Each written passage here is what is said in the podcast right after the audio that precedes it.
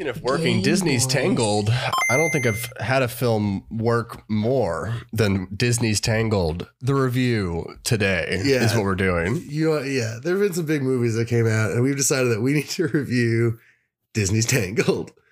Disney Tangled. Today, Um, it's Tangle Day, ladies and gentlemen. And I've been seeing a lot of people go to the theater and they they say uh, two for Tangled, and it's sorry, it's Disney's Tangled. They say it takes two to Disney's Tangled. Um, uh, but but three is a is a Disney's uh, crowd. three is a Disney's crowd coming 2023, baby. Um, Disney's Tangled is the most innovative uh, CGI on the market today. The amount of invented technology on display in Disney's Tangled is yeah, awe inspiring. and the production. I mean, they were waterboarded while while voice acting for the entire film. They were underwater. That's how they got such real Scottish accents. Yeah. hmm Oh, you know, and that's what I that's what I love about uh, Disney's Tangled is I remember I remember all of the characters. I remember all their names. And um, yeah, we're just we're just happy to have Yeah. this uh, re-release in theaters. My favorite thing about Disney's Tangled is how I'm always 100% sure I'm not confusing it with that movie Brave. I think they should. I think they should share a ride, and and you should dip in between different vignettes, and you might not even know which film you're in. And there's like a there's like a little quiz, and if you get all the answers right, they give you a little prize. Um, you, it should be one of those sh- ones where they give you a gun and you can shoot things uh, in the environment. Oh But- yeah, But this is the first one where there's there's there's gonna be there's gonna be civilians in it. Because you know the, all the all the ones so far the buzz one where you shoot stuff no civilians in that one. You're just blasting away. A kid could do that. And if you hit the civilians in this new one, there's gonna be consequences, yeah prizes prizes. yeah, and, then maybe a guy dressed in all black takes you down to the Disney training facility and says, "All right, you're gonna be one of our elites when the fall comes." Mhm. Yeah, that's right. You, you are one of our um fuck. What are they what are they called in Halo? Uh arbiters. Yeah, you will be the van- the vanguard of the Mouse's army when the time comes. Damn. Uh big week. Big week for movies. Uh, uh Disney's Tangled released alongside a small underdog film called Avatar Way of the Water. Yeah. Uh, a niche release from an unknown director. a niche release from my niece James Cameron. Uh wait, why is my camera off? Let me turn my camera on. I'm not sure. I can turn mine on though. And you know, let's let's uh, podcast listeners stand by. Clicking the Sparko cam. Oh, we I'm in go. pure. I'm in pure darkness. Here we go. Let me turn the light on. it's cool. It's like um, it's like a light dark. Uh, it's like a contrast thing. Yeah, this is this is like the Last Jedi all over again. Yeah. and our politics have to meet somewhere in between the Discord calls. Yep, in this little tiny slice of screen right between the two video windows, we got to figure out. We got to live right in there. Yeah, yeah. Um, I, I don't know. There's a lot of video game stuff to cover. A big movie just came out that me and Lux have a, probably a lot to discuss. And, you know, I don't have a whole lot of social contact anymore. So I'm enjoying doing this show again. Welcome to Game Boys. Uh, I'm Griffin. And I'm, and I'm Lux. What an inspiring intro. Um, we didn't do a rundown before because we, uh, I guess forgot. Do we want to do games first, then do movie second, so we just don't put no time limit on the movie, or That probably makes sense. That Okay. probably makes sense. Yeah. hmm Um, because yeah, there's been some gaming updates. Damn. Uh, a lot of gaming stuff. I, I sent you a few messages. Let's see what I sent you. Um, let's uh, let's start with um, let's let's start with the Harry Potter game. Yeah, Okay. So I was messaging Lux about the fact that I was going to play the Harry Potter game. Oh, the dog. fucking Noodles hates that. Uh, Vandal Vandal is I listen. never, I never told Vandal and Noodles that you said that to me, and now that they heard you on the podcast, they're pretty mad. Yeah. I, I wanted to ascribe Vandal to a um, sort of like a, a movement or a group, but I feel like uh, if you're pro trans, there's not like a fun moniker for that. Uh, it's called uh, being kind of like a normal guy. Right. Yeah. Oh, I guess when you're one of the normal people that doesn't obsess over this all day. Yeah. Okay, Vandal, go off. yeah, go off without the thinking about these people 24 7 all the time, no matter what's happening. Yeah. Um, okay. Uh, that just happened, Vandal. Uh, Jake, so I was just talking to Lux about how, you know, despite all of the political nature of uh, the author of Harry Potter, uh, she slash her, who must not be named, um, That's a really good one. I think uh, I told I told Lux I was like, you know, I'm still gonna listen to old Kanye, and I'm still gonna read Ender's Game because I like when children are fighting to the death. Um, and I'm still gonna play this Harry Potter game because you know I was cocky. I didn't really think that J.K. Rowling was going to like uh, join the join the discourse on the video game and that she was just gonna let it release. Oh no. No, She went in cannonball, baby. I didn't get anything like I, I fucked up hard. Uh, J.K. Rowling tweeted, uh, let's see, um, she's like attacking someone, uh, some Twitter account online who's like hating on the game. What did she say? Deeply disappointed. Jessie at Jessie Gender doesn't realize Pure Think is incompatible with owning anything connected with me in any form.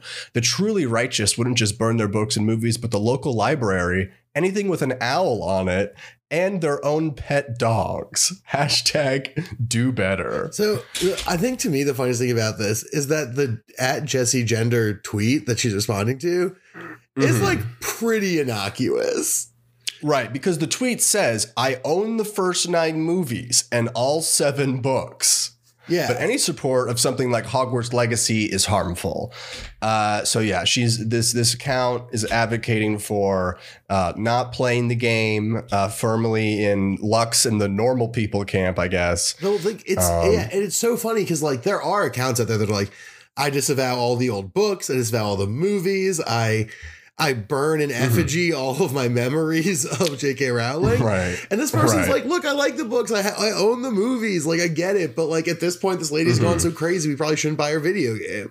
Which is Uh-huh. not, like, as far as things for J.K. Rowling to freak out about, pretty low on the fucking list. And it's just like, Mm-hmm. that's that's what makes it feel so brainwormsy to me, I think, is that, like, this one's, like, pretty gentle. Right. Yeah. Uh, this account has like 50,000 followers, is a writer that probably makes less than $50,000 a year. Um, yeah, it's uh, pretty. Pretty, pretty low stake. A lot, a lot of name searching happening on the J.K. Rowling account. No, no doubt. Um, so yeah, pretty anodyne tweet. Of course, this went off with uh, a lot of people uh, saying that they're going to support J.K. Rowling and, and buy this game because they hate trans people. uh, and uh, yeah, I think it's um, I listen. Here's here's what we do now. We pirate the game Oh, yeah. and and we add a mod where we can trans characters. Then you can play as a trans person, and it's like we're we're taking it out of their hands. There's got to be a trans mod. That is, like, absolutely, like, a powerful, happy, like, a hacker's delight. Right. Like we should we should like I mean like it's harder to do that like with a book without being like lol I changed I edited the PDF but in a game you know we can we can we can uh make the sorting hat RuPaul. Yeah. Exactly. You can make Ron Rondo Weasley. Yeah. We could change everything. We could make Hagrid straight. Yeah. it's true. Notoriously gay character Hagrid. um, famously so. I just think it's like it's so strange to me that like at least it's not that strange, but it's like it's it's one of these things where like uh I have for several years had a pretty ungenerous reading of like the way Harry Potter the books work in the sense that like I've always found the ending to be sort of like lib nerd shit and not interesting or cool. Um, Well, the the Horcruxes are very lib. the, not the Horcrux in particular, the Elder Wand shit at the end, where Harry is like, the Elder where Wand, Voldemort's yes. like, I have this powerful weapon, and Harry's like, well, but you don't know the procedural rules of how to use it. Right. And then Voldemort's like, gotcha. And then it's like, nope, you know the rules, backfired, you're in big trouble. And then, Right. like, that combined with the fact that what everyone's fighting for is to preserve a clearly flawed status quo, um, makes the makes the story not that like you know I like. There's a lot of stuff I like about it, but it makes the ending sort of feel shitty to me. Um, yeah, what are the what are the snake? What are the bad guys fighting for? the bad guys want to do a genocide of But for of Muggles. of muggles and like muggle born Okay. wizards. Ah, And right. then Okay. the good guys want them to not do that. Don't really want to do anything like provide their infinite health to the rest of the world or like free Ah, right, right, or like free the house elves or like do like you know, a more interesting version of the story is like Harry Potter, who grew up in the Muggle world, saw a lot of people who broke their arm and had a bad time, and then went to the magic hospital and thought, it would be cool if we could do this for like everyone. And then like tries to like do that, right? Like that's like a more interesting narrative. Um, but that's not what it is. But that that's fine, but it's always positioned the books to me as like kind of like centrist reactionary stuff because it's like what we have is fine, just don't fuck it up by being too evil. Um, is like the ethos. And then it's very funny that like she really means that to the degree where like if people like she was like, no, this was book this book was about a world where there aren't any trans people. If we try to change the world too much by adding trans people, we'll fuck up all the magic. And it's like it's nuts. Um, it's very, very weird. And it's so weird that so many people like are like there's so many of the comments on her post are like I stand with you and your books. Your books mean so much to me, so I agree with you about this gender stuff. And it's like, yo, you can still like the books and think that like this gender stuff is bad. Yeah, I, I never read. I never really took a lot from the books in terms of like J.K. Rowling ever having any opinions on like structural like critiques of like society and it always seemed to be more focused on like the personal coming of age growth of like its characters because like any kind of like m- more structural analysis kind of falls apart because like none of the conflicts really arise from any of that like class difference or like structure Well, I think- difference. So it's like the the stories never really focus on that in a way where it's like a elephant in the room So to me, um, it's sort to of be honest to me it's sort of like the earlier with the earlier books, a million percent with you. Like especially like the earlier books, are I think are also the strongest books. I'm with you a thousand percent. I think as it goes on, it increasingly alludes to how the the magical world works and what's going on around them, and increasingly like sort of just like provides these details but doesn't investigate or like raise any questions about them. And the details become increasingly sort of like like they're like these fascists took over the parliament that doesn't do anything and sucks and it's like well why- why does why is like i mean that's worse but it's not like that, that's sort of bad too um Yeah, but like the again, she doesn't care about any of that. It's like like those things are just like matter of fact because that's the world that J.K. lives in. Like like there is an FBI and an MI6, and they're mysterious, scary, and cool. And like if you don't have any structural analysis, those are just the evident reality surface facts to like normies. right totally and well that's that's sort of like what you know to to borrow the fucking like I don't like that's why she's not to me like Ayn Rand Yeah. or something Oh. where it's like it's all it's like super baked in that she like has a like structural worldview. It seems like all of her like transphobia stuff came like came like like was in her the whole time but came out much Yeah. afterwards. No. and in like i mean like the only one that even seems slightly like concerned with trans stuff is maybe chamber of secrets with the bathroom politics. Yeah. You know there's there's there's boys going in the girls room uh of the of the restroom and you know that's taboo. Um but i guess harry potter was allowed to do it. Well, so maybe hypocritical yeah that's that's a good point and also just like uh, what i mean is like it's very um it's very uh what's the phrase? Uh like very like death, Chuggy. very like death of the author like kind of thing with with her and her like politics element.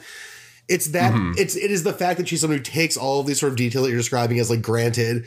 That's the whole thing right? So she take all these things for granted like this is the way the world works and this is fine and there's no reason to question it or whatever. So it just goes in my book right and like that's that's where a lot of this analysis comes from because you're totally right that it's not like the books provide a structural analysis of any of this stuff. It's just sort of like Mhm. the amount the the ease with which she's like well of course there's magic police who watch everyone. Like that's that's the part that, that makes it kind of wiggly but yeah to get back to the, to the game it's very it is like it's just crazy that like I don't know how British people learn this, but it does seem like every British person's response to like being obviously on the wrong side of stuff is to double down endlessly because this Mhm. game so two of the biggest J.K. Rowling critiques are like the transphobia stuff and like the anti-Semitism stuff with the goblins and this is the this is Mm. the game where a huge part of the plot is that goblins are sneaking around stealing kids like Yeah, what like even okay, the, like that is that, the goblins is the big one for me. Where Yeah. even as a kid, when I saw the first Harry Potter movie and like Harry Potter's walking through Gringotts Bank, and I saw like the little goblins, like their noses were just so insane. I don't know, there was something about no, it. I mean they Uh, were always like very uh, offensive but again like that wasn't like she was pulling from a source with that one like like this not that's not the first time we've seen gob like she like she caught she biked that from someone else Yeah, I think that's true, but I do think that um goblins like I think that goblins had an you have to choose like by the time she was writing that, she was like there were enough iterations of goblin in the zeitgeist that she picked anti-Semitic goblin. Right? Mm. Like there were also there's lots of Mm. other kinds of goblins out there. Um, right maybe not in london but maybe elsewhere Yeah, you sure, know sure. down in africa Down in deepest, darkest Africa. Um down down there uh, i think i think that's certainly part of it i mean like yeah so i don't know for me I, I did not expect her to want to like darken the doorstep of this video game release i'm sure the developers don't want to either and you know what's really sucks is like I mean, she's been making comments like this for probably like five to seven years now, but it felt like this game definitely was in development like before it got really bad. And I feel bad for these developers who like most likely aren't like oh I mean I guess most aren't transphobic. I guess there are, there's a large majority of hashtag normal people working on the Harry Potter game, uh, and it, it must suck to like uh, have this like psychotic person just like tank the whole experience. Yeah. Absolutely. I mean, I think that's the biggest thing, or like one of the biggest things with it is that like they there's the WB in particular with all this has been trying to like strike this balance where like a big part of a lot of the followings for a lot of the main things Warner owns, like a lot of the cartoon shit and a lot of like the HBO shit, tends way more liberal, leftish, whatever. And so Warner's trying to do this dance where they're like, yeah, we own the Harry Potter stuff and it's for kids, and we know JK is kind of iffy, but like we, we're trying, you know, we like we're trying to like like you know sort of split this difference. And then they're like, well, we're putting out this game, and but like you know that has nothing to do with her. She's not involved in the game. And then she like busts up in the scene and is like, I am so involved with this game. yeah. And like Right. the people at Warner must be like going fucking nuts because they've been very clearly like trying to sort of keep her away from sort of everything. I guarantee you, J.K. Rowling doesn't even know how to like like move with the left stick and aim with the Yeah. right. Like this motherfucker has not touched a video game console ever. Eat shit. You're a fake gamer and a fake friend, Dude. Fuck off. Hundo persundo. JK, I think that's something that we can commit to as a, as a show is that we firmly believe JK Rowling is a fake gamer. but, but but jury's out on fake friend, I Yeah, guess. no, she's definitely a fake friend. She's seen she wanted to be a friend to all children, but she's really abandoned quite a lot of them. Um, what, what's next? um, do we want to talk about games? Or do we want to talk about? Let's go. I mean, that was the biggest thing. Uh, there's games that we're playing. There's games. oh, uh, live action Death Stranding film. Oh yeah, why? Uh, I don't, I don't know. Like, this is one where I actually could like, I could see it. I mean, it is one of the complaints with video game movie adaptations of video games historically has always been sort of like you know they're forced to add more meat to the bones of the game because the game is a lot more like does a lot more work by like it's you. Who gives a shit what the plot is? Like you empathize all the shit going on because you're the main character um which movies don't do. And so people had to add a lot more fluff to these movies to like give you a little bit more like context. And then the adding context adding fluff makes the movies draggy and shitty and boring Um, and it's fair to say that they don't need to add a lot of extra shit to Death Stranding. Death Stranding really has all the shit you need in the you know in the game right away. I mean, they, I mean, they need to take some Yeah, out for real.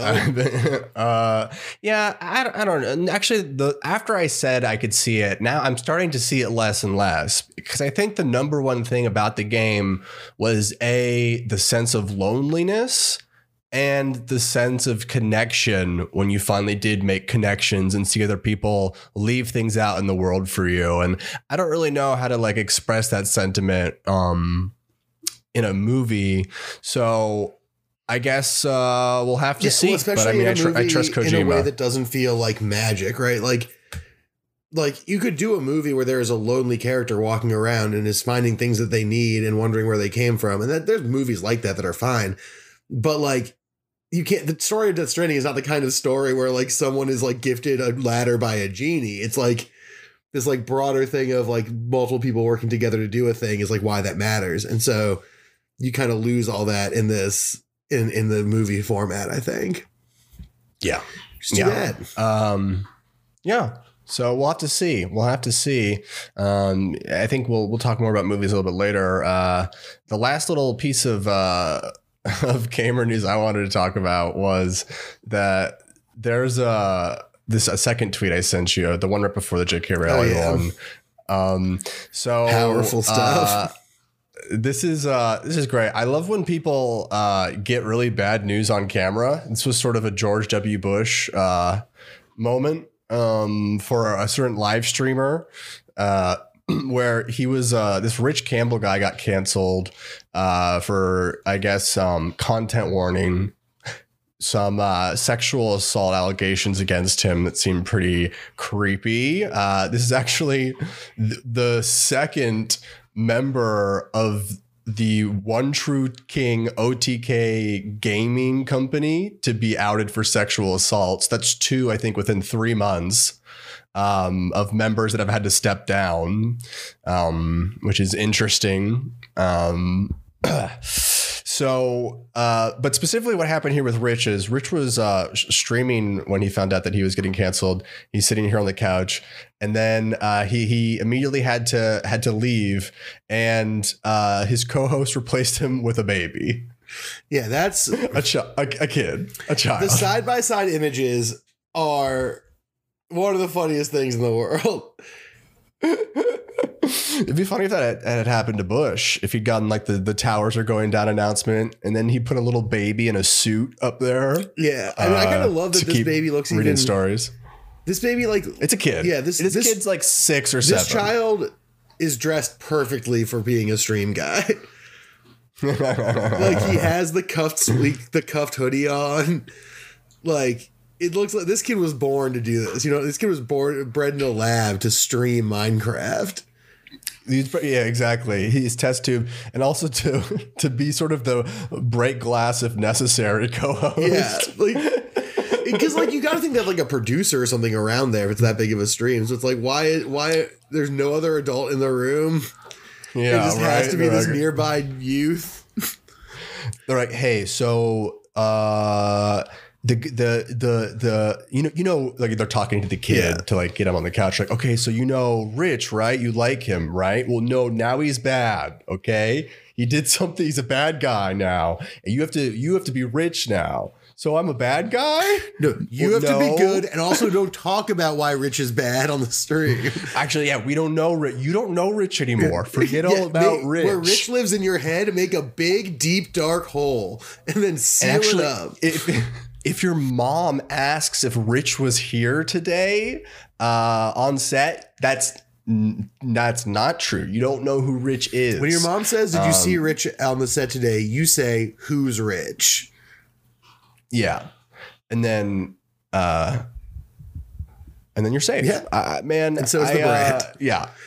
La- Last thing I'll say is like uh, I don't. It's kind of weird. It, it is a little weird that like I guess what what is it like two out of eight of the partners of this company are, or is that weird? I get is that every company? well, I think A, it's most companies, and B, I think it's probably Right, okay. particularly prevalent in like tech gaming zones because of like the historical construction of those spaces and all that stuff. Um, and like, you know, what gets normalized. Like, I'm not saying that all gamers are creeps or whatever, but I do feel like, especially people like who came up playing games in the 90s, early 2000s, like there were a lot of people out there who were like willing to learn and perform creep lessons. Um, and so I just think that like you're just more likely to get that occurrence in these settings, anyways. Mm-hmm, mm-hmm. Um, Yeah, I, I if you if you spend more than like an hour and a half to two hours a day in discords, you might be a freak. it's true. Right, and that's my. it's too, that's, it's that's- too bad the people listening couldn't see the face you made when you said that. um, I was trying to. I was trying to do the. You might be a redneck. yeah, no, you did. It was of- pretty good. Jeff Foxworthy e face. Um, Yeah. all right, should we run the games we're playing? Any new updates before we go to commercial and do the Avatar thing? Oh yeah. All right. Oh so yeah. what are you playing? Oh, What's yeah. our You've- update? Um, my big uh, my big update is I am way way way deep into God of War 2. This game is like an it's like a JRPG. It's like if you do the side stuff, it's like a hundred hours. Yeah, big game. It's too big. Big big game. It's too big. Look, I like JRPGs are allowed to do that because at the end of those games, well, I guess you kill God at both of these games. Um, but in JRPGs, it's turn based, you know. But like with this like demanding like action combat, that's just too long. I think it's too long to be swinging and slashing. And I felt that way about Elden Ring too. I liked it more in Elden Ring because the, of like how much variance you could have with the respecs if you're just like going around fucking around. Mm-hmm. Um, whereas God of War, like you're just there's not like the builds are all pretty similar. Mm, yeah, Um, you're, you're you you just get to like f- focus on like what you really like to play with because there's like a lot of different move sets. Yeah, there's like that can be a lot of fun. Performed or for, forgotten. Yeah, there's a lot of fun stuff to do with Kratos, but like it's all doing stuff with Kratos. Like it's just not. It doesn't vary that that much. Um, it's cool, but it, it's not as variable. But I do agree. Like, I mean, I've been I've been feeling the the God of War two drag lately. I've been really annoyed by the the quest where you're with Freya and you're on the sled with the wolves. You have to follow the wolves to where the Norns are. That shit is frustrating as hell. because it's like it's like one of those ones where it's like we're dragging this out. Like you're gonna go to two places that are wrong first, Yeah. just because we're like artificially extending the mission. Yeah, and you have to like follow the wolves, but the wolves like aren't that clear of a thing to follow. How like where to go always. Like sometimes like you have to go pretty far off the course one direction, then to recorrect the other way, and you have to like s- triangulate that shit. The game actually has a huge problem. I didn't have that problem with the wolves, but with the compass bar at the top, it's one of the worst in modern games where it like you're trying to like because oftentimes you're going to be looking at the top bar to see wh- where your point of interests are and how far away from them you are. But in my game, I'm constantly looking up there and they're constantly like stuttering and like flipping like left to right really rapidly, so you're not really sure which angle you're supposed to go at. And combine that with these levels that have these incredibly linear sections to the open worlds that are unavoidable, that are very like meandering and turny. So you get like super turned around and the compass bar is like just jittering the whole time. Yeah, it's and that that part's frustrating because like I do I like this game enough that if I could get a, like a little bit of time just like put my foot on the gas and go go go, mm-hmm. I I feel like I would have a pretty fun time. Um, Yeah. and really like get into the story and be able to have some fun, even though it is a little draggy, as we talked about before. I feel like you could just like kind of push through that and it would pick up again and kind of like it kind of does when you get to Atreus and, and Asgard and stuff. Um, so it's like it, I wish it could do that, but instead, uh, it just it these quests that should just be like we're doing it, bam, action, adventure, here we go, blah da da da da, become like these draggy weird things. Like you're saying, you're like, I just don't know which direction I'm even going half the time to get to a thing, and Mhm. it's just like that becomes very frustrating. Um, and Right. slows down this game that should just feel like breakneck speed. I feel like. Yeah, because there are a lot of parts. Well, there are parts of the game where it is breakneck speed, and you do feel this like forward momentum, which makes the jarring kind of stops of, like hurt, like hurt so much more. Um, so yeah, there's there's some issues there. But what I do want to say is like, man, you know. I am enjoying the hell out of this combat. I think the combat is oh, almost Oh, twice awesome. it's almost like twice as good as the first game. They've made it like snappier, faster, wilder. I like I can't believe the things I'm doing sometimes on screen with like the ways I'm doing these uh, combining like all these different elements and magics and tools together in like rapid fire to like you know um, disarm three or four different people at once. I'm playing on hard mode, so there are areas that feel very Dark Soulsy and that I'm dying like ten or twelve times before like being able to like defeat the area or defeat the mini boss, and it's very satisfying. Um, you finally at this one point of the game you get a third weapon, and the weapon is phenomenal. It's so much fun to play with and it opens up all these new possibilities. Um, so I think that this game brings out in its combat like something that is probably one of the best combat games I have ever played. To me, it feels like it's achieved something so phenomenal in this game that it really feels how I feel about Destiny in the shooting genre, which like Destiny is like one of the best feeling shooters ever made. It's just wrapped in a lot of bullshit. And I feel the same way about God of War, where there's this incredible combat system that's probably the best melee combat system like in modern in modern games uh, in a long time. But then you're constantly having to deal with bullshit um, that kind of like takes you away from that.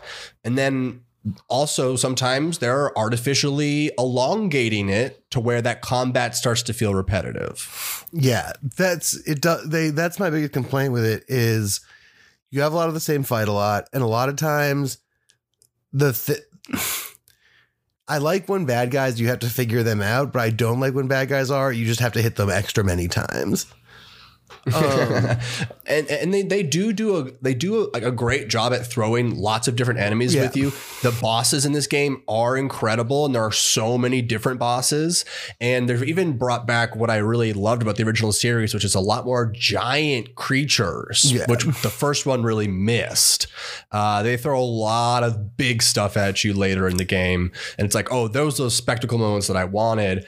I'm more complaining about where it's like there are some levels where there's like probably eight areas of enemies you have to get through, and then like a really interesting boss at the end. Make it like four of those areas instead. Like you, you, you end up just feeling very repetitive, just getting through the the zones after a while. Yeah, it's yeah, it, it it that's like I think it's so frustrating because the main thing is just that there's so much game in this game to deal with, but it's all like technically executed at such a high level that you don't like want to be so mad about it, but it's just a little bit annoying that there's just like so much extra time. Like It's chuff. It's like fluff. It's like it's not bad and it doesn't taste bad, but when you have to do a 100 hours of it or something, then it's like okay. Yeah, well, and Yeah. like so many of these things you're describing, these big bosses, these like fight sequences, these where like different combinations of bad guys that force you to take different tactics and different new introducing new bad guys to figure out all that stuff. Like that's all great and like all hits really hard the first time you're doing it, but it just like you it it they don't maintain that intensity throughout permanently. And it just starts to drag a little bit because, like, I just wanted to be like, bah, like, let's do it. Like, let's, I want everything to feel like the first time I had to figure something out. And I'm going on this crazy adventure instead of just being like, oh, it's more you know, the same guys.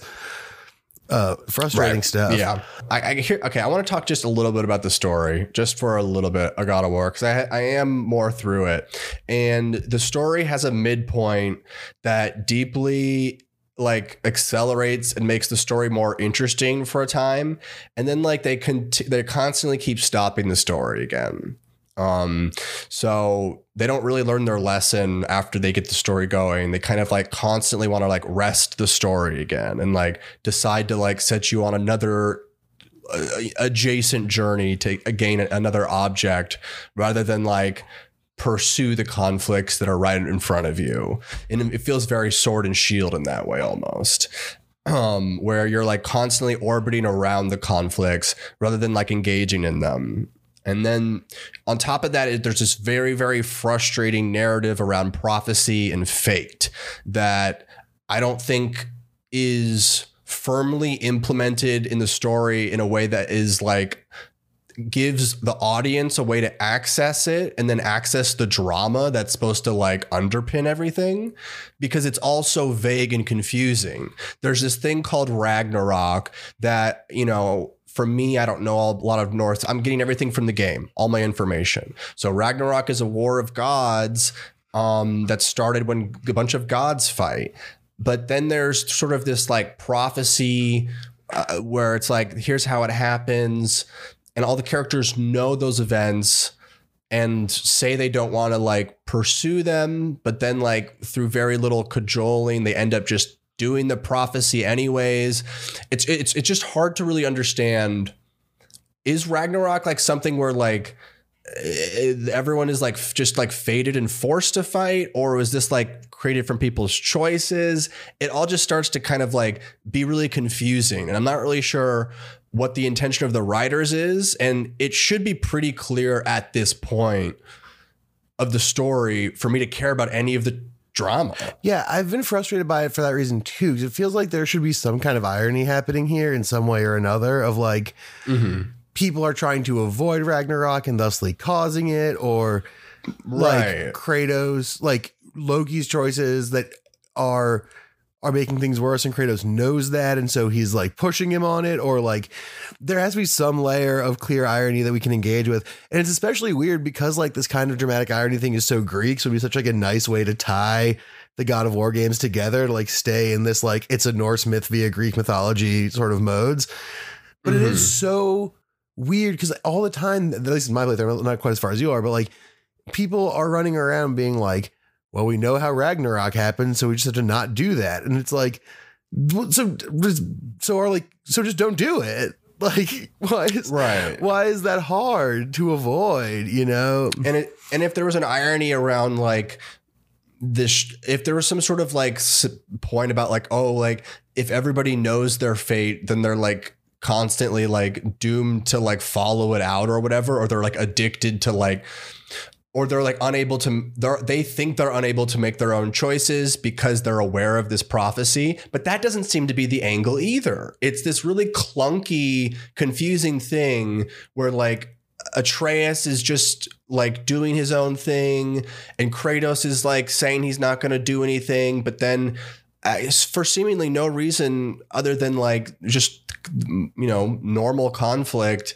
he can he like seems to continue to like all of a sudden fall back to his old ways and i don't know it just it seems like it's one of those almost like JJ Abrams moments where the mystery is so thin and elusive that the drama starts not making sense and kind of falling apart. Yeah, it does feel that way. And it's frustrating because, like, obviously, no one, the whole fourth God of War was all about how the first three God of Wars were very shallow and simple and kind of dumb.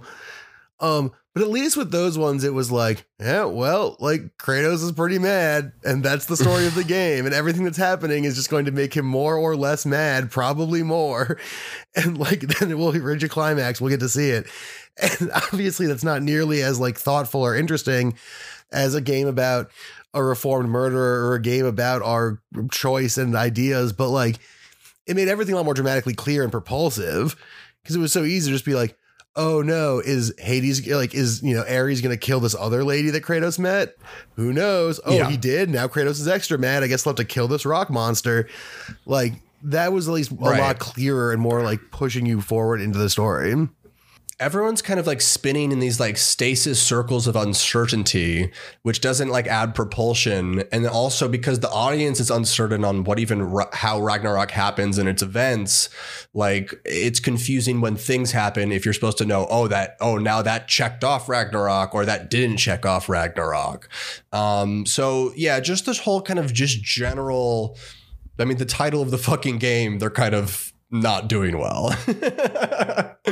uh, just from my perspective, I, I think that like it makes it a frustrating experience because you don't re- you just like you feel like you're almost there in Kratos' head with this stuff, but you're just so damn frustrated because it seems like the majority of this conflict is just the fact that Atreus refuses to give information to his father and like without that info and that lack of information leads them to just continue to be aimless and make more mistakes And it's not with- even like a category of information. Like that's the thing. Yeah. If if he's like a dumb teen who doesn't think a certain type of thing is important or whatever, and is neglecting that because he's dumb or doesn't notice or doesn't clock it or whatever, and that becomes a problem later, that's one thing. Like that's understandable.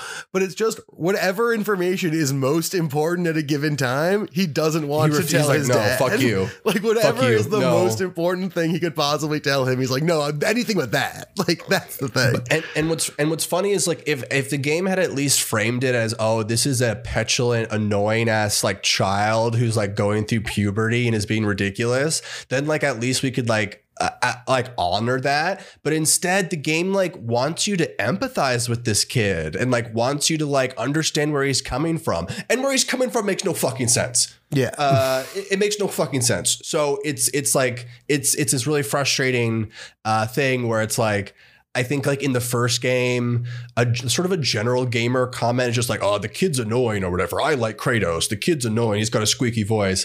But like in this game, I'm for the first time being like, the kid is annoying because the kid makes no fucking sense. Yeah, it's it it really detracts from a game that has a lot of like Going for it. yeah, a lot of just like mechanical salt, like a mechanical juice, but it doesn't. and a, and a lot of performances that are that Yeah. that that like are like oh man like this real this could be something greater than what it is. There's some scenes between uh, Atreus and Kratos that are really well performed that that do feel slightly meaningful. Um, and I still do want to see where Kratos' journey ends because I do care about him as a character. But man. This is not a, a story that like I want to experience a second time ever. Yeah, for sure. I mean, I'm eventually. I think probably during like the holiday break, I'll finish the game up. Although, Oh, yeah. um, I got to. Fin- I want to finish the game Chained Echoes that I started, which is a very cool little retro style RPG. nice. You want to talk about that after the break? Yeah, I, mean, I don't have to even get into it. Let's just go talk about Avatar, but it's cool. I'll, I'll talk about it next week when I play a little bit more of it. All right, Um, but let's sick. go talk Let's- about commercials. Let's do it. What's the biggest crossover between our podcast and other podcasts? I don't even know. Probably either probably House of Decline or Roundball Rock, Oh, those are real answers. Okay. but also Well, maybe uh stop stop don't tell me. wait wait don't tell me the, the, Pod Save America. oh i meant wait wait don't tell me is in the podcast oh, okay. I thought we were. I thought we were guessing at the same time. yeah i realized Um, that wait wait don't tell me was um a terrible choice of random podcast to say in that moment How about way, way of the water Avatar two? That is. oh i okay. okay what Where do we begin? Uh, it's been a. It's been a big. It's, it's been a big week. It's been a big week. Where okay, should we just say let's like give it a quick initial thoughts. What what are your like what's your off the dome opinion about this movie? Re- like a quick a quick answer. Damn. Uh a technological feat. Uh explored new terrain. Something that feels almost that when it almost like fails as a movie, it's because it wasn't trying to do that and was trying to achieve something new and different. In the sense that it's a three hour and 10 minute film with a story that's so simple, um, dragged out over those three hours and 10 minutes that it shouldn't really be enough. And the simplicity of that story also at times doesn't even really make sense towards the end in terms of character motivations. But it seems that that's not even the film's goal. The film's goal is something deeper to fully transport and transcend and take you to a place. And I haven't really got the film out of my head and I have to go back. Yeah, so I'll, I will be going back. I already have tickets for Tuesday. Um, Okay. but also, okay, this is interesting. So I loved it. Um, obviously, tech nerd, like, show me the science of the camera's brain, going doo doo bananas throughout that whole movie, and then going wild reading about how they did everything afterwards. And let's both say where we what what version, what format we saw it in. Uh, IMAX 3D. Okay, you saw IMAX 3D, But it, so was, you, it was HFR. I got the 48 frames. you got 48. Yeah. Okay, because it goes up to 60 in HFR. Really? Because I thought he shot on 48. No, it's a mixture of 48, 60, and uh, 24. Well, Maybe we went to 60. I thought we were only going to 48. But either way, um, I actually think so. also found that I found the story actually to be a lot more compelling than it seems like you did. Mm. Um, I really liked a lot of the story. I don't disagree that it was simple in a lot of ways, but I think it was effective in a lot of ways by virtue of being pretty simple in a lot of spaces. Oh, you might be right. I think it's actually 48. Um, I found it to be really emotionally compelling and effective, even if it was Yeah. very like like I said, it is it is not a complicated movie. Um, Right. It is, however, orders of magnitude more complicated a movie than the first one.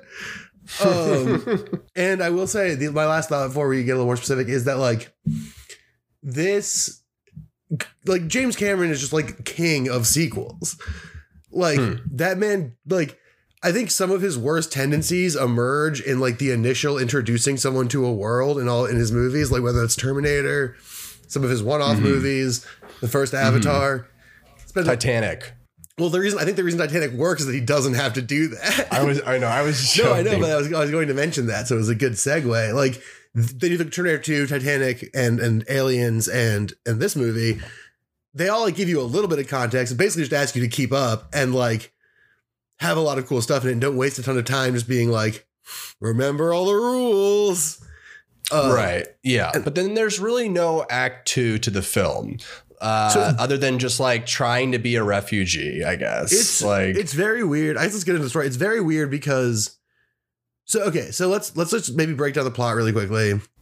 Well, yeah. So basically, like, I mean, the the plot is like, you know, Jake Sully realizes like he cares about his family, and then his family's in danger. So he realizes he like all of a sudden he decides the only way to survive is to hide and become a refugee. So Act Two, there are refugees this new sea village, and then by the end of the film, Jake Sully realizes that he can't just hide to protect his family; he must also fight to protect his family. Very, very simple message. But I think the weird thing is, is in Act Two, Jake Sully's barely in it, and the film passes on to the children and sort of what they need and care about a lot more than Jake Sully, who kind of just grunts and says, "Hey, don't touch that," um, which is really interesting. And it seems like making centering the film around children uh, and centering it actually around an- animals of the sea was more the focus of the film. Yeah. I, I liked that actually. I liked that. I think sometimes, I think a thing that happens in movies sometimes I do not love, and it also happens in books and other stories, is that you have a, a protagonist who in the first story is a nothing burger of a character. And then the second story, you add new experiences that flesh them out, but sometimes people also like just throw backstory into them to like make it seem like they actually weren't such a doo doo head before. And I liked that this movie, rather than doing either of those things, like, look, we know who Sully is. Sully is a fucking Marine and a like war leader and a rebel guy. And he cares about his family and he cares about this planet. Um, and that's his deal. We don't know these Mhm. kids. These kids can all be a lot more interesting and have a lot more interesting perspectives on the world than Sully can really, and have like seen a lot more stuff. And so they just let us sit with them. And that also gives us this lens into all these different perspectives on Pandora and on these people. I think it sets up really nicely for a third movie that is sort of like the end of the Jake Sully story, I imagine. Um, Mhm. And a transition into more of the stuff with these kids. And I think that that's all plays out really nicely. I think yeah, one, but at the at at the expense of Jake Sully having like an interesting arc over three hours. yeah, but I think I kind of would prefer this to the Jake Sully movie. Oh, cer- cer- like certainly, like, uh, but it, it does start to feel like this, like, sort of this sort of main character, or at least that's kind of like established in sort of the visual cinematography and sort of just the narrative sort of iconography of the film. That it's like, oh, actually, this film really isn't about him at all. Yeah.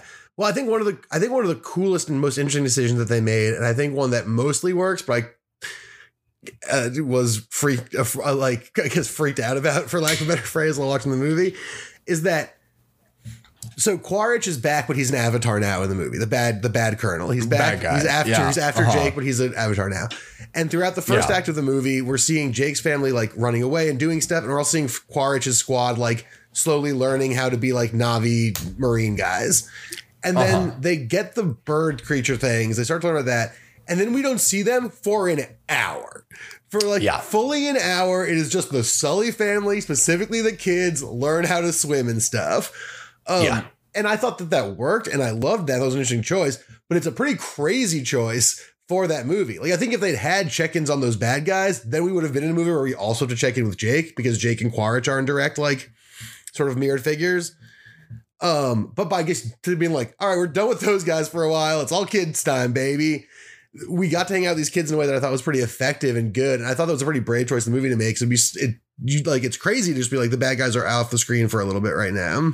It also like it also doesn't like make a whole ton of sense why the bad guy is allowed to still go after this guy because it's like outside of the emotional personal grudge level like wasn't he sent to like destabilize like the rebellions of the Navi? And if the rebellion leader has like abandoned the fight and is in hiding then like it seems like to a certain extent it's weird by the second half of the film that they're pouring so much into finding Jake Sully if he's he's the answer to stop the rebellion that's completely off screen abandoned by Jake Sully. And are those people just being like murdered off screen right now? Like there's whole sense of like where they left and like where they ran from in the tree city is like completely an afterthought in the film. It's like oh we're sea people now. We don't even care about what happened to the tree people. That's like gets to like two of my big problems. One is that like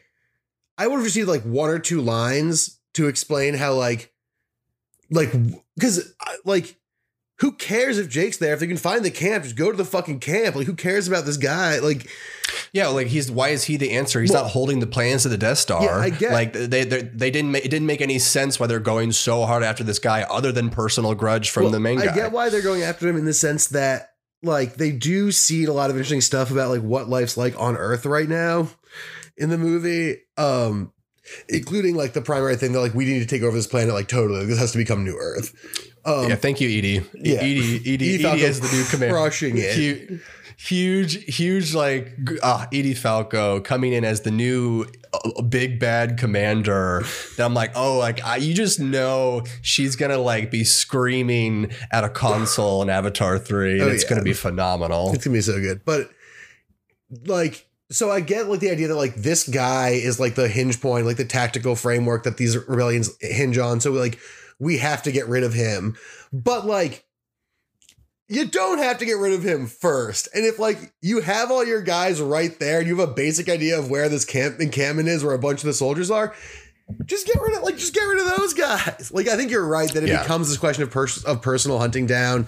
And I wish we'd gotten a couple lines in the movie where either like Quaritch makes this like, look, it doesn't matter if we kill those guys. Jake will figure out something to do. He's dangerous that way. We have to Well, get him or something. The commander should have said the commander should have pulled him out, and he should have gone back in anyways. Like Yeah. that's what would have should have happened. Like Edie Falco should have been like, "Why the fuck are we still doing this? Like, who cares?" Like, uh, and he should have been like, "No, I'm fully committing to this." And so it's like in a movie that's three hours and ten minutes, when things like don't make sense, it feels like it's because Cameron just doesn't give a fuck about like even making it make sense because he has ten other things he he wants to show you, and he just like he has. It's like it's because I've seen him make films that make sense. yeah. Like like so it's like it seems like a, and almost it doesn't seem like an omission. It seems just like something that he does not care Well, I think that this movie, much of the first half of the movie, and also like Titanic, frankly, is like speaking way more in emotions than logic in a lot of ways. Like there's enough cause and effect. Yeah. There's enough there's 100%. enough cause and effect to follow. But the thing That's so well said. wants to do is like is of make you feel shit. Like that's the thing. And so sometimes it's like Mm-hmm. and it did. Yeah, exactly. And sometimes like, yeah, this logistics doesn't totally make sense, or like why this thing is happening is like whatever. But like, are people in your audience standing up and cheering when like the New Zealand pirate guy gets his arm cut off? Like, Oh my god, dude! What, what my audience? I laughed super hard. I popped for that so hard because this movie, like, okay, so when I saw RRR this year, I think I talked about this a little bit. That was the first movie I'd seen in the theater, the big screening with people in a long time that had like real stand up and cheer moments, maybe since like Endgame. Yeah. Yeah. Cam- Cameron was just like, I'm going to make everyone stand up and cheer for the crocodile hunter being killed. Yeah. And for That's a- that's the that's the power of cinema. and for a whale fucking doing like a frog splash onto a boat and like that was so lit. yeah and like When, when that happened, I was like, "Oh my god!" Like, the, rarely do do they let the animal be the badass, right? yeah Oftentimes, the animal is the ally or the accomplice and like the assistance, but like rarely does the animal get to like make the first move yeah and like do multiple like s- save everyone and have an arc. yeah like multiple times like in most movies you're totally you're very right about this in like most movies you'll get like there the fight scene's happening you'll get a couple shots that the animal exists and then the animal will intervene in some critical way at a critical moment but like He just plops on Pa- there. Ponto, fucking, Ponto, whatever his name is, like he fucking hops he on there. crushes the boat. He smashes a bunch of things off of it. He takes down another couple of boats. He has like whole sequences getting Where re- he's just fucking shit up. yeah, getting revenge for his like pod getting destroyed. Like he even has like a moment of like trying to decide if he should break the rule of no killing and then decides to do it. Like it's it's amazing. And it like that's like I think actually that's sort of like almost microcosmic of the whole movie is like James Cameron makes you care so much about this whale and the whale's most effective emotional moments. It's not even saying shit.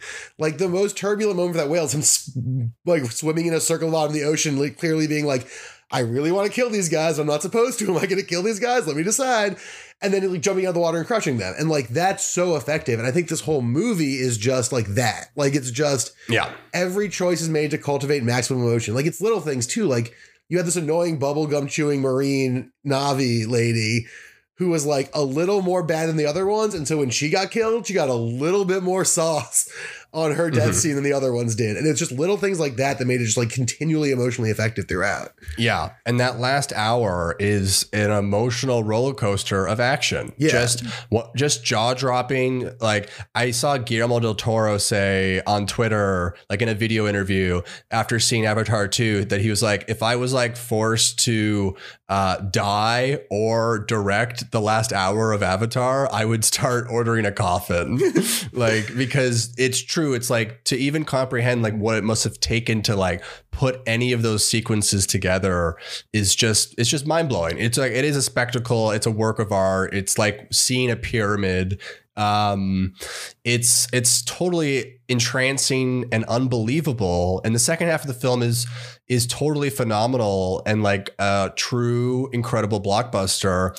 And something I was thinking about as I was walking out of the theater was, you know, the ending of Avatar 1 on a scale sense was actually much larger than this. Yeah. It was a giant battle in the skies over all of these different islands between the entire government force and the entire Navi force whereas like this was like a skirmish between like 20 guys and a boat and it felt so much bigger and so much more raw and emotional than the than the end of Avatar one. And it's so it's so interesting. I'm like, oh wow, this really is the middle movie, huh? This was just a tiny little fight, and it felt this big. Yeah, well, because I think I think part of it is that like because we had the one hour teen time break in the middle, we have like seven new characters that we give a shit about who we've like spent time bonding with. All of whom pay off their various promised roles, including like good old good older son who's certainly going to, you know, I guess we're doing spoilers, whatever, who's like certainly going to die. Like, I, I kept mixing the sons up. yeah, they, were that was one of my things. They were not as well distinguished, especially early They in the movie. they needed slightly more distinct haircuts between the two, and like one of them needed to be a, like a lot taller. Yeah, or like broader or something. They needed a little bit more physical distinction for sure. I kept on being like, "Fuck, which one is that?" 'Cause Yeah. Sometimes there's like these really tight shots in their faces and stuff. Yeah, but we we get the the one who won't listen finally doesn't listen, but in the right way, and like finally learns the lesson of his stakes of not listening. We get the girl who plays around, gets caught and, and tied up.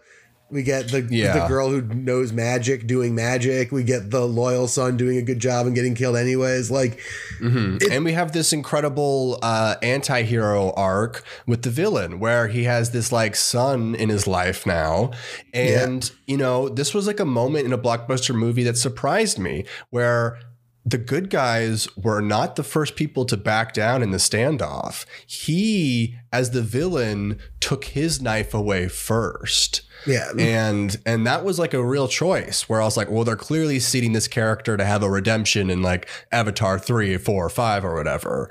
Because obviously Edie Falco is now the big bad. But I don't know. It was just like it was a very refreshing choice. Um, it was a very fun choice because it allowed it allowed character growth for him and then still after that him and jake could still beat the fuck out of each other um, so it, it, was it was just such a great payoff for every character. Yeah and i think that's sort of why it can be such a small fight and so effective is that there's no character in that fight. Like every character we're following that fight we were really concerned about and like nervous for.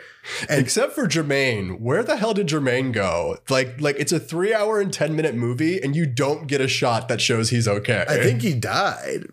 I think he died too. He was like, on the boat that got fucking rocked. But this is a character that in every single shot is showing that he morally does not agree with what's yeah. going on and there's no shot showing what happened to him yeah that's is, one of the few like, oversights Seems like a big omission. it feels weird. Jermaine's whole deal feels weird in that movie too, because there's multiple people on the boat with New Zealand and Australian accents, but he's doing an American accent, and I don't understand why that's necessary. He's like, he's like, they stole my accent. Yeah, they, they gave it to that other guy they extracted it like the juice. Yeah. I do like that there's new juice in this one. Like, I don't know why Cameron like has to have new juice in every a new type of juice, but there's now there's like immortality juice, which I guess is like going to like deeply play into like what the evil humans do later. Well, I think Cameron just sort of established this day that like there's no part of Pandora from which the humans won't do resource extraction. Like whether totally, that's inside totally. a whale or in a big mine or whatever. Yeah, um, no, no, I, I, yeah, I get that, but it also it seems like a setup for yeah. future future avatars where it's like how like where he's like he's almost saying that like like the the evil of like human colonialism is like made immortal or something. Yeah. Like there, well, there's like something pursuit. odd going on there. Yeah, yeah, it'll be very interesting. I do think I'm very. That's the thing is like its morals are fairly clear, but a lot of the direction of the series still feels pretty ambiguous, which is kind of exciting. Like mm-hmm. I'm I'm intrigued to know what the third movie is. Like, is it Forest meets Water? Is it weird secret third thing? Oh, well, here's the thing: is he already gave out the titles for all five? Oh yeah, that is that is true. And also, they've already shot 95 percent of three and the first act of four. Didn't he say that he turned in a cut that's nine hours long for Avatar three?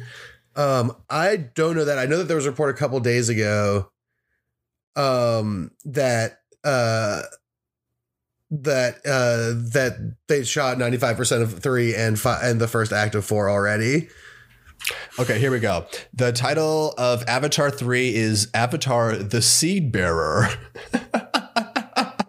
uh, and then Avatar 4 is titled Avatar the Tulkun Rider so they're going back to the ocean to do Tulkun riding. And then Avatar 5 is titled Avatar The Quest for Eywa, where they will seek out God. Yeah, I mean, that is sort of the broader arc that's getting set up because it does feel like if there is a redemption for Quaritch, it's going to come from some innately Pandoran thing. You know what I mean? Like, well, it, oh, there's going to be redemption in the sense of like, oh, well, yeah, he's going to definitely have to protect Pandora. And it feels like the reason why Quaritch as a Na'vi gets this like extra. I guess the kid he wasn't really aware of the kid in the, in the when he was a human guy. It, it's the it's the spider kid yeah. who yeah who like oh, uh, some people like weren't a big fan of. I, I think it's because.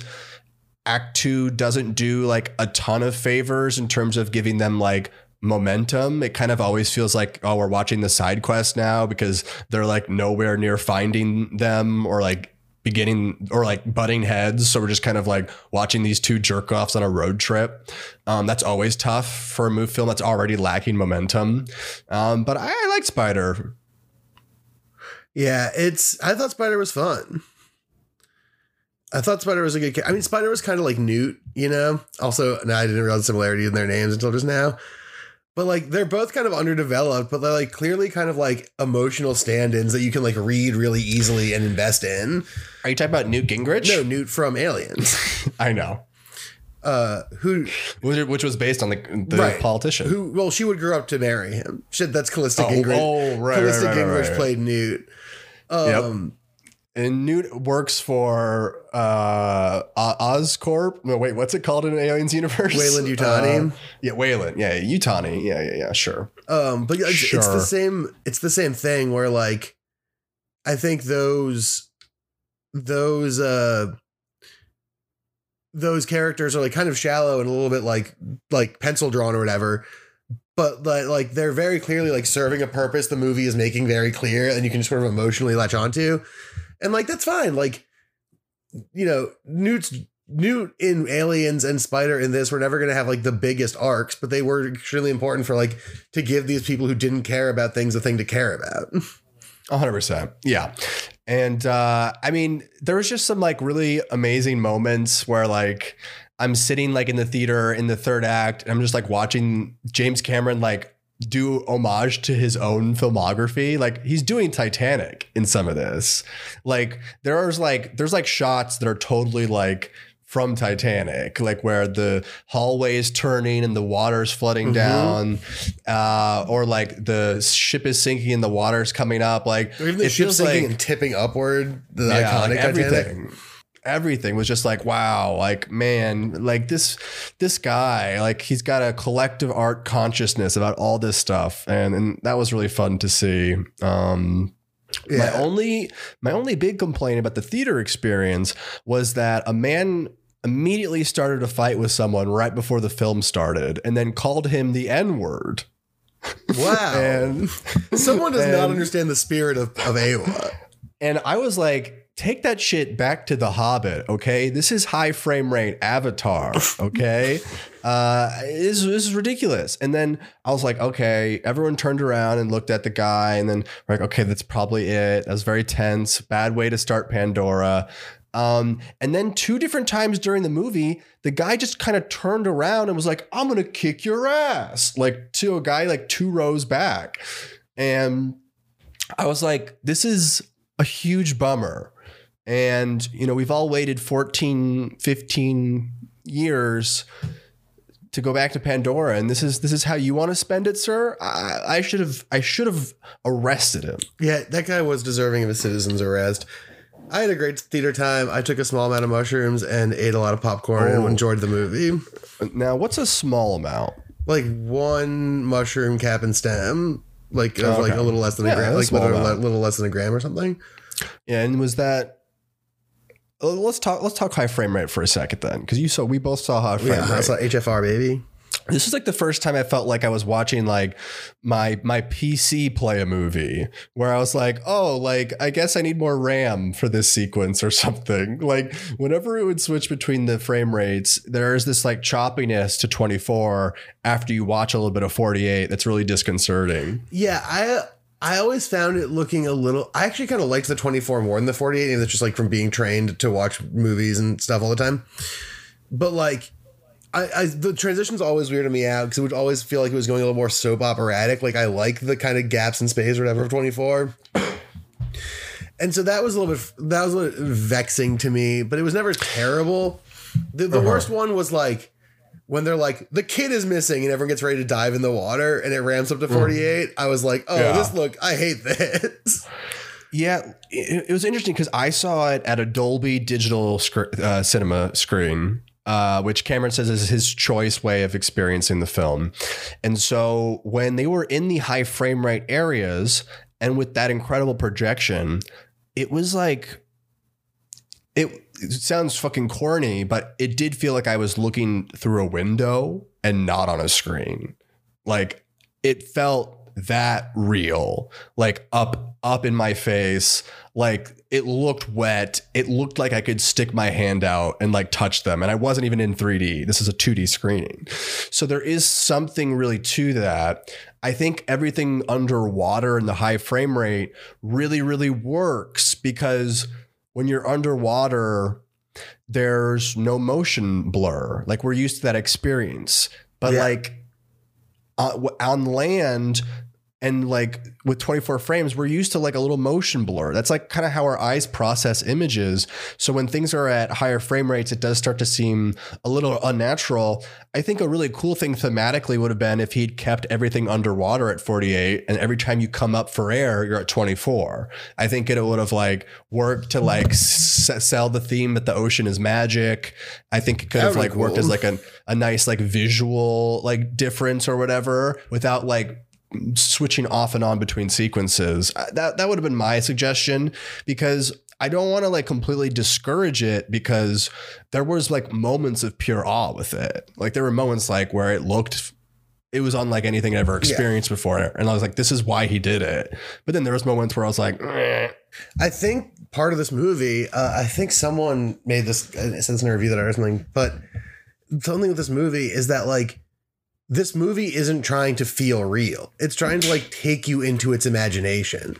Like it's not it it wants everything to feel magical and crazy, which is like separates it from like a like like you know all the superhero movies want to be like what if it was our life but their superheroes are around or whatever and this movie is like no fucking time for that um and like it's that's so exciting and i think the the speed ramping helps that even though i think you're right like using it in a more thematically clear way would have maybe been helpful.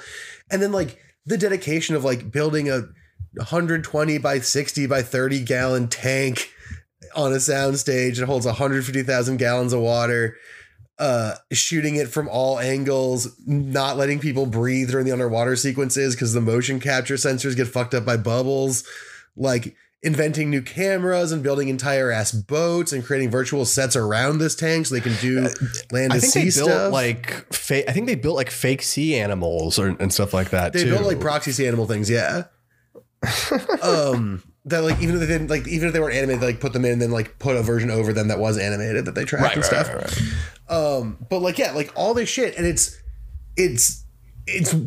Sometimes I'll complain about, and I know you've talked about this. We've, talked about this before. Like the budget for a movie not appearing on the screen, you know, and being like, where did the budget for this movie go? Like it's not in the movie. This is a movie where the budget wasn't just three hundred million dollars; it was also thirteen years, and you can see all thirteen years on screen. Like it, it everything about it is like perfect and meticulously created, and it's also effective. And I think that's to go to the story for a second, I think like the heightened emotionalist, like the very simple nature of the story and its very emotional sort of elements pairs so well with the sort of spectacular nature of the production that all the emotions are heightened by how real and immersive it is. And all of the sort of magic of the the world that we're seeing is also heightened by like the emotional connection we have with these characters in that world. And they pair together so well to make it like a movie that really is like like it's hard to remember a movie that was similarly affecting uh in terms of just like being purely transportative. Like there are other movies I've enjoyed Yeah. more and other movies that have like emotionally affected me more, but in terms of just being like Yeah. I live on Pandora now, like like come on. Like nothing's like transporting me like that. Not any Star Wars or anything like that ever. Yeah, I, I'd have to. I'd have to mainly agree with that. I think it's something that you have to, you know, for all of its pros and for- its very tiny couple cons, you, something that you have to experience for yourself. I think this movie's going to steamroll through Christmas, uh, and you know, it hasn't really dropped that far in sales from its Friday to Saturday. So I think it's going to keep growing, and I think everyone's going to go see it this holiday. And uh, yeah, I, I uh, I'm going to go see it again in IMAX 3D this time. And yeah, I just my first thought it's just like I want to go back and see it again. Yeah. And this time I'm going to be the guy screaming the slurs. Congratulations. I can't wait to see which ones you choose. Google, which slurs can you still say? As you pull up your little menu, your little laminated menu. What's still on my Oh, wait. list? This is this is uh sorry, there's no menus in here. This isn't the draft house, okay? We we sneak our food in our backpacks. That's what I did. like a, real Americans. Um, but yeah, uh, excited for movies. Thank you, Jim. Thank you so much. And uh, we'll see you uh, on Pandora for Avatar 3, 4, 5, and whenever they whenever they put you in a casket. However many they'll let you make. Yeah, I think it's gonna be three or four. I think it's gonna be three or five. Interesting. I think that it's like I, he said in an interview that it was designed I, that like three would be a satisfying ending. Then he has another idea he wants to pursue in four and five. So I don't think he wouldn't make four if he couldn't also make five to finish it. Interesting, because like okay, because I feel like he just overshot three, and he's like, well, part of this is probably four. yeah, no. According to him in an interview, three is supposed to end like to complete sort of one section of the story, and then there's another section Gotcha. like he gets to do it. Gotcha, gotcha. Um, well, hey, I'll, let's uh, let's stop those humans, folks. I think that's good. I think that's good for now. We're at what are we? We're at a All Star longer 120. It's a episode. longer app. Yeah, Well, thank enjoy all the bonus content, folks. Uh, and thanks again to Haley for uh, doing the episode. I think we may have forgot the Yes. top. She's the best. I know we did. We forgot. And Haley, I hope you didn't listen this far in. I, I really, I, I would hate to hear a sound effect right there when we said your name and be like, "Damn, she she listened to this whole thing." Yeah, that would be brutal. But you know, I, just want to get it on the record. All right. Well, until next week. See you guys later. Peace.